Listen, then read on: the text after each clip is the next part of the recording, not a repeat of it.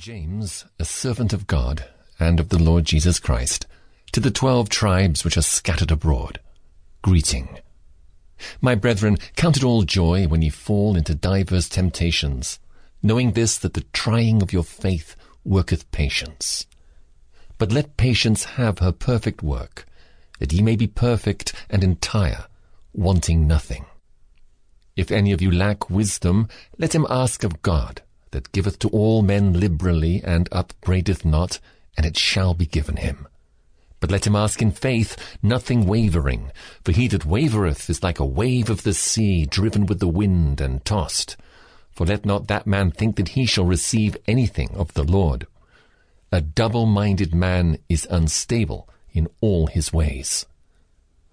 Let the brother of low degree rejoice in that he is exalted, but the rich in that he is made low, because as the flower of the grass he shall pass away.